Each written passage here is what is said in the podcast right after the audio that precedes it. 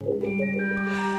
Sabahın altısında kalkmak, onda yemek, akşam altıda yemek ve onda yatmak. İnsanı on kere on yaşatır. Beklemesini bilenin her istediği olur. Bir insanı uygarlaştırmaya karar verince işe büyük annesinden başlanmalıdır. Bir kitap dünyadan daha geniştir. Çünkü maddeye düşünceyi katar. Bir kompliman bazen gecenin içinden geçen bir öpücük gibidir. Büyük hatalar çok kez büyük kalın halatlar gibi bir yığın ipten bir araya gelir. Büyük tehlikelerin bir güzelliği vardır. Birbirlerini tanımayan insanlar arasında kardeşlik yaratır. Teleskopun son bulduğu yerde mikroskop başlar. Hangisinin görüşü daha büyüktür? Bunu siz düşünün. Hiç kimse bir sırrı bir çocuk kadar mükemmel saklayamaz. Yaşamın en muhteşem mutluluğu insanın sevdiği bir şeye inanabilmesidir.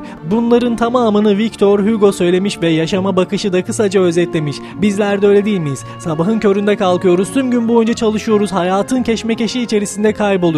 Uygarlıktan uzaklaşıyoruz, kitap okumuyoruz, hiç kimseye sevdiğimiz şeyleri söylemiyoruz. Tehlikelerle karşılaştığımız zaman hemen hayıflanıyoruz ve hiçbir şekilde yaşamış olduğumuz şeylerden mutluluk duymuyoruz. Ama değerli dinleyenler, olaylara bakış açımızı değiştirdiğimizde o zaman daha mutlu olacağız.